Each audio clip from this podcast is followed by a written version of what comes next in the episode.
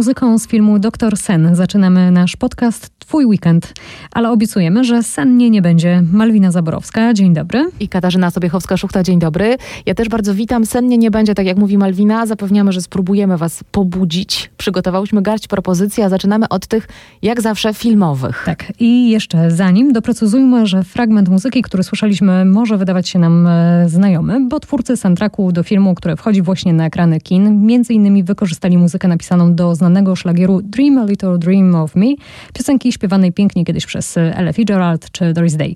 Bardzo lubię tę piosenkę. Ja też. Klimat dzięki tej muzyce zrobił się trochę sielankowy, ale to tylko pozory, bo Doktor Sen to horror. Oczywiście, to jest e, adaptacja powieści Stephena Kinga i zarazem kontynuacja kultowego lśnienia filmu Mhm. z 1981 roku w reżyserii Stanleya Kubricka. Pamiętacie na pewno te Na kadry pewno. Jacka Nicholsona z tymi wytrzeszczonymi oczami, z siekierą w dłoni. I bliźniaczki. Też pamiętamy. I tego małego chłopczyka, tym który jeździ rowerku. samochodzikiem, Tak e, rowerkiem rzeczywiście, ale to właśnie taki mały samochodzik chyba też był. A może rowerek czterokołowy. W każdym razie ten Film chłopiec kultowy. wraca, Mhm, wraca. Tak jest. Film kultowy, publiczność bardzo ten film doceniła, ale w ramach ciekawostki dodajmy, że film był nominowany do Złotej Maliny, czyli antynagrody przyznawanej najgorszym filmom. Zupełnie tego nie rozumiem, Kasiu. Osobiście jestem fanką Lśnienia i przyznam, że boję się wybrać na nowy film w reżyserii Mike'a Flanagana i nie dlatego, że może być strasznie, ale że może być e, rozczarowująco. Kasiu, jak film został przyjęty za granicą? To ja cię uspokoję. Bardzo dobrze. I w Polsce też przeważają głosy, że to jest świetny horror, że to jest wreszcie horror z prawdziwego zdarzenia i że to nie jest Lśnienie 2, tylko naprawdę kontynuacja tamtej historii. No właśnie, powiedzmy w ogóle, o czym jest ta historia i czy trzeba znać Lśnienie, żeby połapać się w fabule filmu Flanagana. Nie trzeba, no, choć zapewne oczywiście warto, warto znać e, klasykę tego horroru, e, film Stanleya Kubricka, ale to jest kon- kontynuacja historii Daniego, która rozgrywa się 40 lat e, po jego tym przerażającym pobycie w hotelu w Lśnieniu, kiedy to jako mały chłopczyk jeździł tym czterokołowym rowerkiem. E, I kultowy horror Stanleya Kubricka wraca w nowej odsłonie. Też powstała ta, ta, ta część Doktor Sen, bo powiedzmy, że taki jest tytuł tego filmu, na podstawie prozy Stephena Kinga, a główną rolę gra Ewan McGregor. Dorosły już Dan spotyka Abre.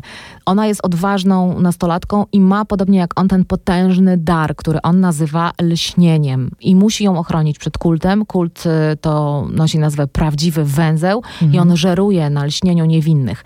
Żeby członkowie tego, tej grupy, tej sekty zachowali nieśmiertelność, wysysają lśnienie z innych osób.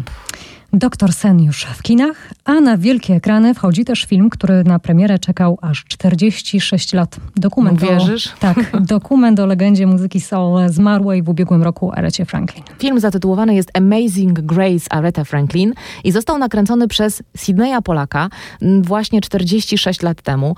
Światowa premiera odbyła się dopiero w 2019 roku, a film przeleżał tak długo na półce ze względu na to, że nie było możliwości, tam się pojawił taki problem techniczny, taki błąd, żeby zsynchronizować obraz z dźwiękiem. I wreszcie się to udało. A dokument to nic innego jak zapis e, historycznego koncertu z 1972 roku. Była to sesja nagraniowa do płyty zatytułowanej właśnie Amazing Grace.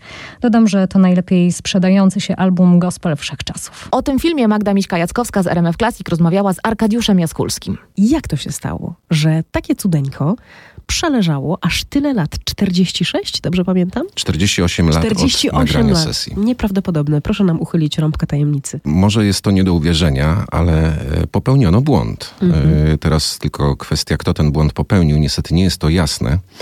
E, Natomiast e, sam fakt nagrywania e, albumu Amazing Grace w 1972 roku był, e, tak spodobał się ten pomysł wytwórni Warner, dla której nagrywała Aretha Franklin, że postanowiono to nagrać. E, Być może pośpiech wziął górę i zapomniano o jednej rzeczy. Oprócz e, wspaniałych ujęć i obrazu, który udało się e, nagrać podczas tych dwóch nocy nagrań, e, nie było żadnych znaków, żadnych klapsów, które byłyby takim mm, drogowskazem dla dźwiękowców przy montażu, aby synchronizować dźwięk z obrazem.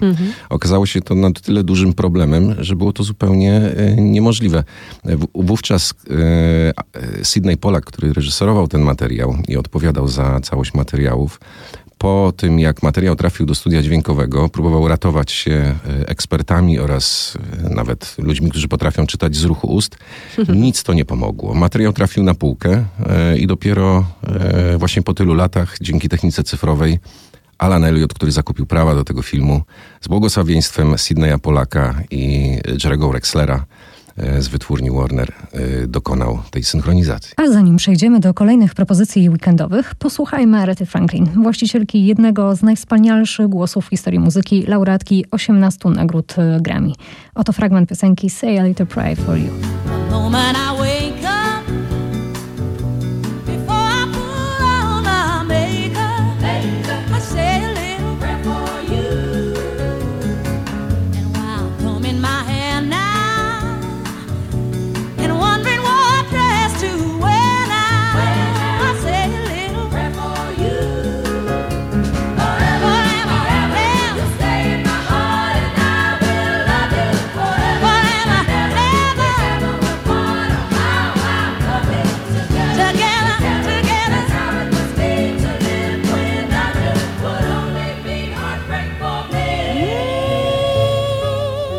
Pozostajemy w tematach muzyczno-filmowych. W ten weekend także premiera polskiego filmu Proceder. Historia rapera Tomasza Hady. To jest film braci Węgrzynów. Opowieść o raperze z kryminalną przeszłością. O raperze, który zmarł w ubiegłym roku w niewyjaśnionych do tej pory okolicznościach. E, główną rolę gra Piotr Witkowski. Uwierzcie mi, zjawiskowa twarz, e, nowa twarz w polskim kinie. Mm. I zapamiętajcie to nazwisko. Pytałam Piotra, czy nie miał żadnych obaw w związku z tym, no jednak dużym raperskim wyzwaniem. Wiesz co, jestem zawsze dosyć ambitny i głodny, jeśli chodzi o wyzwania, które przede mną, e, które mi przynosi życie. I nad wszelkimi lękami e, związanymi z odrzuceniem przez ewentualnym odrzuceniem przez środowisko, że farbowany list, cokolwiek, tak naprawdę nad tym wszystkim zwyciężyła ambicja, że nie, ja zrobię tak dobrze, że oni powiedzą, że to jest tak. W związku z czym e, ten lęk szybko został zamieniony w taką energię do jeszcze cięższej pracy, jeszcze większych przygotowań i, i, i po prostu zrobienia tak, żeby, żeby, żeby wszystkim się podobało. A na czym te przygotowania polegały? Bo nie, nie miałeś wcześniej e, do czynienia, ani nie umiałeś rapować, a słuchałeś rapu, w ogóle hady słuchałeś? E, czy, czy to był dla ciebie zupełnie nowy świat? Tak. To znaczy wiedziałem, kim jest Hada, ale nigdy nie, nie, nie słuchałem, bo w gimnazjum część kolegów słuchało, ja tam wywodzę się z trochę innego środowiska i, yy, i rzeczywiście musiałem się nauczyć rapować. W ogóle mi to na początku nie, nie wchodziły mi te teksty, myliło mi się to. Yy, mam dosyć dobre poczucie rytmu, w związku z czym to był ten e, atut, który mi bardzo w tym pomógł. Yy, I w pewnym momencie po prostu zacząłem tak dużo słuchać, powtarzać. Budziłem się na przykład rzeczywiście tak, to to nie jest zmyślone. Budziłem się w środku nocy, mówiąc, o nie, za mało razy powtórzyłem ten numer, muszę go jeszcze powtórzyć. I rzeczywiście na przykład o trzeciej w nocy powtarzałem, kładłem się spać, przed śniadaniem powtarzałem, po śniadaniu powtarzałem i tak no po prostu metodą prób i błędów. Ci, którzy y, znają i lubią, cenią y, twórczość Tomasza Hady, czekają na ten film choćby z tego powodu, żeby zobaczyć filmową wersję jego historii. Ale to nie jest tylko historia o rapie, prawda? To nie jest tylko film o muzyce, to nie jest tylko film o artyście, o chłopaku, który ma kłopoty, to jest y, też film trochę o nas, tak na dobrą sprawę. No, myślę, że to jest bardzo uniwersalna historia i wiele e, osób, wie, e, wielu ludzi chciałoby mieć tyle odwagi w sobie, ile on miał w dążeniu do swoich celów. Pomijam teraz sytuację, gdzie mu się powi, powijała noga. To jest film o poszukiwaniu miłości, o poszukiwaniu spełnienia artystycznego, ale też e, osobistego. To znaczy on szukał miłości, szukał ciepła i, i, i o tym jest ten film. To jest film tak naprawdę o ludziach, którzy są tuż obok, a my się czasem ich boimy, nie rozumiemy, więc też po, pozwala nam przybliżyć y, po prostu ludzi i takie Krafał Woś bardzo ładnie nazwał. Jest to film, który ma zszy, zszywać Polskę, a nie ją dzielić i ma pokazać, że wszyscy jesteśmy ludźmi z takimi samymi dążeniami, pragnieniami. Nie ma mm, elit i nizin, tylko wszyscy jesteśmy po prostu ludźmi z, z, ze swoimi pasjami, miłościami, problemami i, i, i, i dlatego to jest chyba ważne. Piotr Witkowski, filmowy raper Tomasz Hada. Proceder to kinowa nowość tego weekendu. A teraz temat filmowo-literacki. Ze mną w studiu dziennikarz RMFM Maciej Nycz. Dzień dobry, cieszę się, że znowu mogę tutaj Dzień gościć. dobry Maćku. Tym razem porozmawiamy sobie o człowieku, który był prymasem Wyszyńskim, Jeremim Wiśniowieckim i Zdzisławem Beksińskim. Tak jest. Pamiętamy go też z pana Tadeusza Andrzeja Wajdy. Tam wcielił się w rolę sędziego Soplicy. I mimo upływu lat jest tak, że wciąż, kiedy myślimy Andrzej Seweryn, to przed oczyma mam jeden film i jest to Ziemia obiecana Andrzeja Wajdy. To prawda. Z filmem oczywiście kojarzymy ten zjawiskowy motyw przewodni autorstwa Wojciecha Kilara.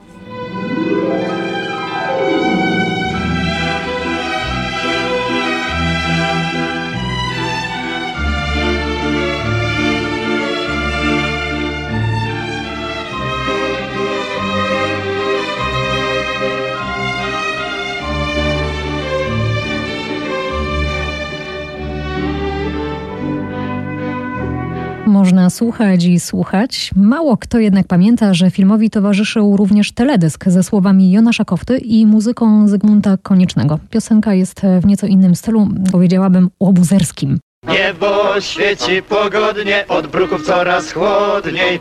Dobrze być tylko przechodniem, ulicą życia iść. Była nam kiedyś dana ziemia obiecana, niezabliźniona rana, zielony młody liść. Kto nam obiecał tę ziemię, ten nie dotrzymał słowa, grząskim jest bagnem pragnienie, pochłonie coś zbudował, nienasycony głód i brud naszych uczynków, naszych cnót, ran rozjątrzonych nie zagoił. Jesteśmy chorzy tak jak w przód i tylko miasto stoi. Tę piosenkę śpiewali e, Daniel Olbrychski, Wojciech Przoniak i właśnie Andrzej Seweryn. Tak jest. I w teledysku, który warto sobie przypomnieć, widać jak panowie maszerują dziarsko ulicami Łodzi. I między innymi o kulisach powstawania tego teledysku możemy przeczytać w książce Ja prowadzę. To zbiór rozmów z Andrzejem Sewerynem, które przeprowadzili Łukasz Klinkę i Arkadiusz Bartosiak. Tak jest. I wiele można o tej książce powiedzieć, no ale jedno jest pewne, nie jest to klasyczny, taki grzeczny, uładzony i na szczęście też nudny wywiad ze słynnym aktorem. Już od pierwszych stron rzuca się w oczy, że rozmowy z Sewerynem pozostają mimo autoryzacji niezwykle naturalne, luźne i, i, bardzo dobrze się je czyta. Czytając wręcz czujemy się tak, jakbyśmy siedzieli w mieszkaniu pana Andrzeja gdzieś w kąciku i przysłuchiwali się dialogom, mhm. które, które się toczą też bez jakichś sztywnych planów, tylko na dużym luzie. Co jest dużą ciekawostką, która mnie zaskoczyła w tej książce, to w pewnym momencie pan Andrzej zaproponował, żeby w tekście zamieszczać również jego telefony do przyjaciół i rodziny, które o. wykonuje w czasie pracy nad tym tomem bo po prostu czasami zdarzało się tak, że padało jakieś pytanie, on nie wiedział do końca, jak na nie odpowiedzieć, nie pamiętał jakiegoś zdarzenia, jego okoliczności i wtedy wykonywał, jak w słynnym teleturnieju, telefon do przyjaciela. Także jest to taki smaczek dla mnie bardzo miły i, atrakcyjny i ułatwiający też i ubarwiający lekturę. Mhm, no forma książki rzeczywiście wydaje się niezwykła z tego, co mówisz. E, jak rozumiem, sporo w niej też rozmów zdradzających, co działo się na planach filmowych. Tak jest, nie tylko na planach, ale również o tym, jak Seweryn na przykład sam przeżywa i odbiera filmy, w których zdarzyło mu się zagrać. Mhm. Mamy jakiś mm. cytat? Bardzo ciekawe jest to, jak on mówi o swoim stosunku do ostatniej rodziny. Posłuchajmy. Ten film mnie bardzo poruszył. Proszę mi wierzyć, że oglądając ostatnią rodzinę zapomniałem, że ja tam gram. To nie kokieteria. Dałem się porwać historii. Po pierwszej projekcji odszedłem na bok na pół godziny, żeby się uspokoić, oswoić z emocjami ochłonąć. Kasia, czyli żona pana Andrzeja, była tego świadkiem. Sama też ten film głęboko przeżyła. Myślę, że historia Beksińskich porusza widzów, bo mogą się w tej rodzinie przejrzeć niczym w krzywym zwierciadle, które podkreśla nasze przywary, ale też namiętności. W Dzisławie widać pewien dramatyczny uniwersalizm, rodzaj prawdy, którą można odnieść do siebie. A czy um, Andrzej Seweryn zdradza też, do jakich ról był typowany, ale ostatecznie ich nie zagrał? Tak jest. Mamy kilka takich dosyć barwnych historii i moim zdaniem najciekawszą jest opowieść o tym, jak był bardzo, bardzo blisko zagrania Oscara Schindlera u Spielberga w liście Schindlera. To dla mnie nowość. Hmm. Wspomina choćby wizyta na zdjęciach próbnych w Stanach Zjednoczonych, która była dla niego bardzo emocjonującym doświadczeniem. Aktor przyznaje, że oczyma wyobraźni już widział siebie na Oscarowej gali u boku Meryl Streep i opisuje to z bardzo dużym dystansem, więc warto, warto przytoczyć ten fragmencik. Posłuchajmy. Dostałem scenariusz z dialogami, których musiałem się nauczyć oraz wezwanie na próbne zdjęcia do Stanów zaplanowane za 7 dni. Możecie sobie wyobrazić, jaki chaos zapanował wówczas w moim życiu. W piątek wsiadałem do samolotu, a we wtorek miałem grać przed Spielbergiem. Z lotniska odebrał mnie młody człowiek mówiący po amerykańsku tak, że prawie w ogóle go nie rozumiałem. Nie byłem osłuchany z ich akcentem, dodatkowo mój angielski wydawał się przeciętny i niewystarczający. Strasznie mnie to stresowało. Cały weekend jak idiota przesiedziałem w hotelu, nigdzie nie wychodziłem, no bo nikogo nie znałem.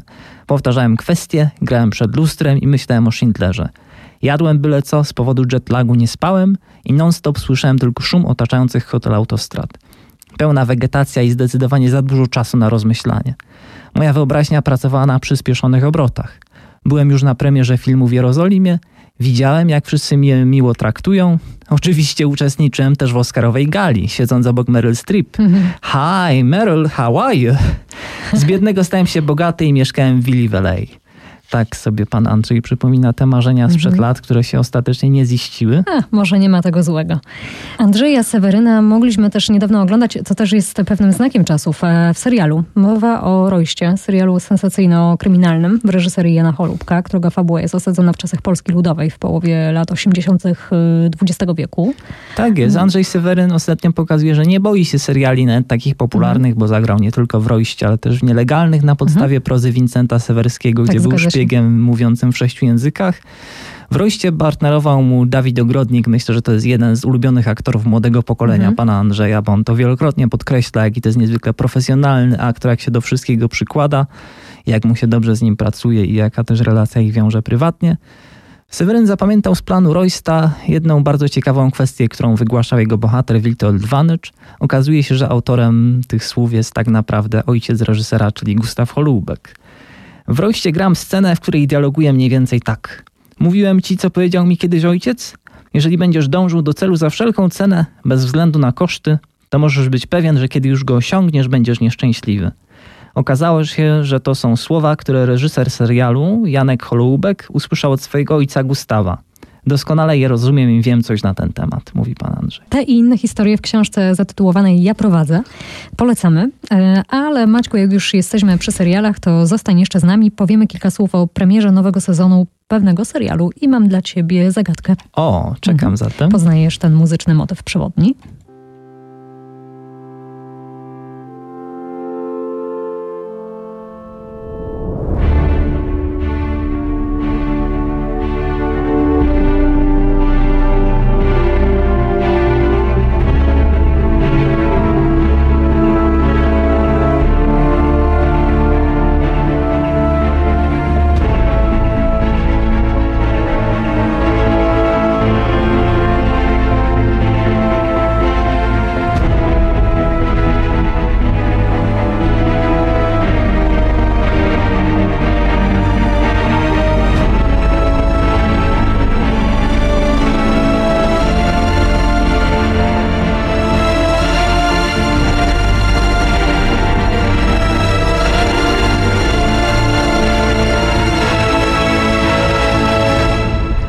Poczuliśmy się prawie jak na królewskim dworze, a to dlatego, Mm, że to tak muzyka jest. z The Crown, którą napisał Hans Zimmer. Tak jest, pewnie poznałeś po dwóch nutkach, ale piękny motyw, więc wysłuchaliśmy do końca. A w ten weekend Netflix zaserwuje pierwszy odcinek e, trzeciego sezonu serialu opowiadającego o życiu królowej Elżbiety II. A mówię o tym z tobą, bo wiem, że podobnie jak ja miałeś, e, byłeś zaskoczony, że można śledzić w takim napięciu historię, która w sumie jest nam doskonale znana. No jest to coś niezwykłego i na pewno to było też wielkie wyzwanie dla twórców, a ogl- ogląda się ten serial bardzo dobrze, między innymi ze względu na widowiskową scenografię, piękne zdjęcia i oczywiście świetne aktorstwo, bo Mhm. jest tu parę nazwisk, które warto Tak jest. wymienić. Ale w tym sezonie aktorska zmiana warty następuje, bo z rolą Elżbiety II pożegnała się aktorka Claire Foy i zastąpi ją Olivia Colman.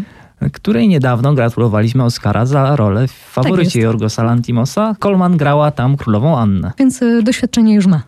Z kolei Meta Smitha w roli księcia Filipa zastąpi znany m.in. z serialu Gra o Tron Tobias Menzies, a w moją ulubioną postać, księżniczkę Małgorzatę, graną w pierwszych y, dwóch sezonach przez y, Vanessa Kirby, wcieli się Helena Bonham Carter, muza Tima Bartona. I może to być strzał z dziesiątki. Tak jest.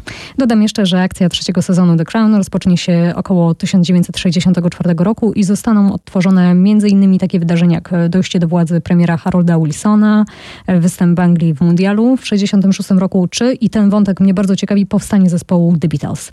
To tyle, jeśli chodzi o propozycje kinowo-literacko-serialowe. Dziękuję Maćku. Dziękuję bardzo. Teraz z Kasią mamy propozycje dla tych, którzy lubią chodzić do muzeów. I zapraszamy do stolicy Małopolski, konkretnie na niedzielę. To właśnie wtedy Muzeum Krakowa zaprasza na Dzień Otwartych Drzwi Muzeów Krakowskich.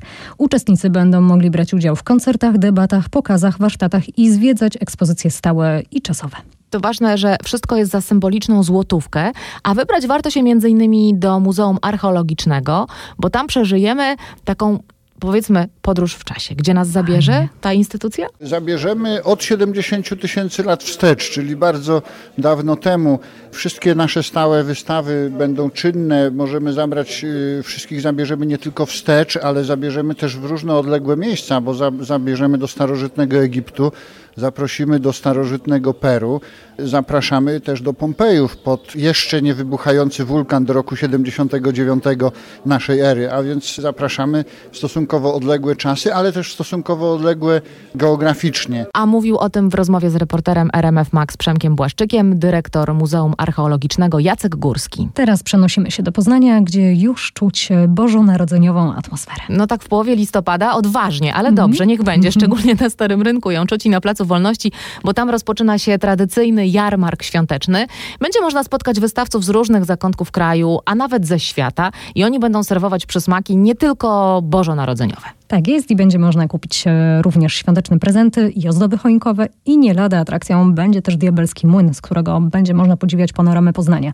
Organizatorzy jarmarku zaplanowali też specjalne rodzinne środy. To jest taki fajny projekt y, realizowany przy współpracy z Centrum Inicjatyw Rodzinnych. Każda środa zaczynamy od 16.30, będziemy robić warsztaty, a potem przyjdziemy na Plac Wolności i będzie tu też sporo atrakcji, bo i będziemy wspólnie odbierać choinki i będziemy również koncertować, kolędować rodzinnie. Mówiła współorganizatorka Anna Dorna. I pozostajemy w klimacie świątecznym. W sobotę 16 listopada rusza kolejna, 19 już edycja Szlachetnej Paczki. Wolontariusze odwiedzili już około 25 tysięcy rodzin. Otwiera się baza rodzin. Co to oznacza? Że każdy będzie mógł wejść na stronę i przeczytać historię rodzin, którym chcemy pomóc, do których dotarli nasi wolontariusze. No i czytając sobie te historie, będzie można wybrać swoją, taką, którą będzie się chciało zmienić i przygotować dla tej konkretnej rodziny szlachetną paczkę. Mówiła Katarzyna Dąbek ze Stowarzyszenia Wiosna. Baza rodzin zostanie otwarta już o godzinie 8. Więcej o akcji przeczytacie na rmf24.pl. I zmieniamy temat drastycznie, dobrze? Tak, i zapraszamy do Wrocławia na Dolnośląski Festiwal Grozy Horror Day a w planie mnóstwo atrakcji, między innymi ciekawe wykłady, nietuzinkowe, nietuzinkowi prelegenci, martwa strefa z kawą. Bardzo jestem ciekawa, co to jest. Ja też. Martwa strefa z kawą, herbatą. Intrygująco. Mam nadzieję, że to nie będzie tak, że napijesz się kawy, herbaty, a potem będziesz uczestnikiem martwej strefy. Przepraszam. Dobrze, na poważnie. Martwa strefa z kawą, herbatą i pisarzami i towarzyszące wystawy. W tym roku motywem głównym jest gotyk i gotycyzm, więc przygotowaliśmy program z tym motywem w roli głównej i zapraszamy na kilka interesujących prelekcji. Na przykład na spotkanie z Joanną Bator, to będzie ten główny punkt programu. Zapraszamy też na spotkanie z Joanną Lamparską, Joanną Pepłacz i z, na przykład z Dawidem Głownią, który pracuje dla Stowarzyszenia Tricksterze i po prowadzi dla nas prelekcję o komiksie z motywem gotyckim na przykład. O atrakcjach mówiła naszemu reporterowi współorganizatorka wydarzenia Joanna Golczyk. To jeszcze propozycja ze Śląska. Tam odbywa się festiwal imienia Grzegorza Gorczyckiego. Wydarzenie potrwa do 8 grudnia, a to jest festiwal, który łączy ze sobą i muzykę barokową, i współczesną, i w sumie będzie 16 koncertów w 12 miastach metropolii. W tej edycji organizatorzy festiwalu zwracają uwagę na osoby z dysfunkcją wzroku. Kilka koncertów odbędzie się w ciemności. Festiwal zaczyna się koncertem w ciemności, tak? Ale to nie będzie jedyny koncert w ciemności. Dlaczego akurat tak? W tym roku naszym hasłem przewodnim jest tam sięga, gdzie wzrok nie sięga. A więc e, idąc za tymi słowami chcemy przełamywać bariery, stereotypy. No i przede wszystkim oprócz tej części artystycznej festiwalu jest ta część społeczna. No i w tym cytacie chcemy wspomagać osoby, które które, których dotyczy dysfunkcja wzroku, a mamy tych osób w Polsce aż 2 miliony 600 tysięcy osób. W związku z tym chcemy uczyć społeczeństwo, jak razem możemy funkcjonować, jak może być nam razem lepiej. Stąd też festiwal i jego program w dużej mierze porusza również tą problematykę, na przykład poprzez e, prezentowanie kompozycji e, kompozytorów, którzy zmagali się z problemem wzroku, jak Jan Sebastian Bach, jak Jerzy Fryderyk Händel, Joaquin Rodrigo, ale też zagoszczą niewidomi artyści na, na koncertach. No i oczywiście też mamy specjalnie stworzone pod festiwal koncerty w ciemności. Jak to będzie wyglądało? Y, czy całość, cały koncert będzie w ciemności, czy fragmenty? Jego fragmenty, bo to tak czy siak jest bardzo, bardzo trudne dla artystów, bo proszę e, zauważyć, że na przykład orkiestra, czyli wielki twór osób, będzie grać w totalnej ciemności, nie widząc siebie, nie widząc w ogóle dyrygenta, więc po pierwsze muszą przygotować program na pamięć, a następnie wyłącznie korzystać ze słuchu, ażeby wszystko wyszło tak jak trzeba, tak jak kompozytor sobie tego życzył. No i co e, ciekawe, muzyka właśnie jest jedyną ze sztuk, która wymaga od nas wyłącznie słuchu. Więc osoby z dysfunkcją wzroku mogą muzykę odbierać w pełni, a powiem więcej, mamy doświadczenie, że muzyka, przy, kiedy zamykamy oczy, odbierana jest jeszcze lepiej, jeszcze głębiej, w związku z tym jeszcze bardziej możemy się nią cieszyć.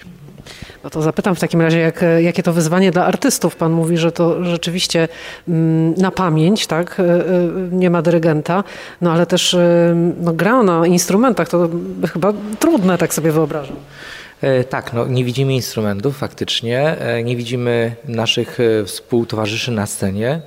Wszystko polega wyłącznie na słuchu, na emocjach, no, ale udowadniamy, że nie widząc siebie, jesteśmy w stanie wspólnie wspólnie realizować cel.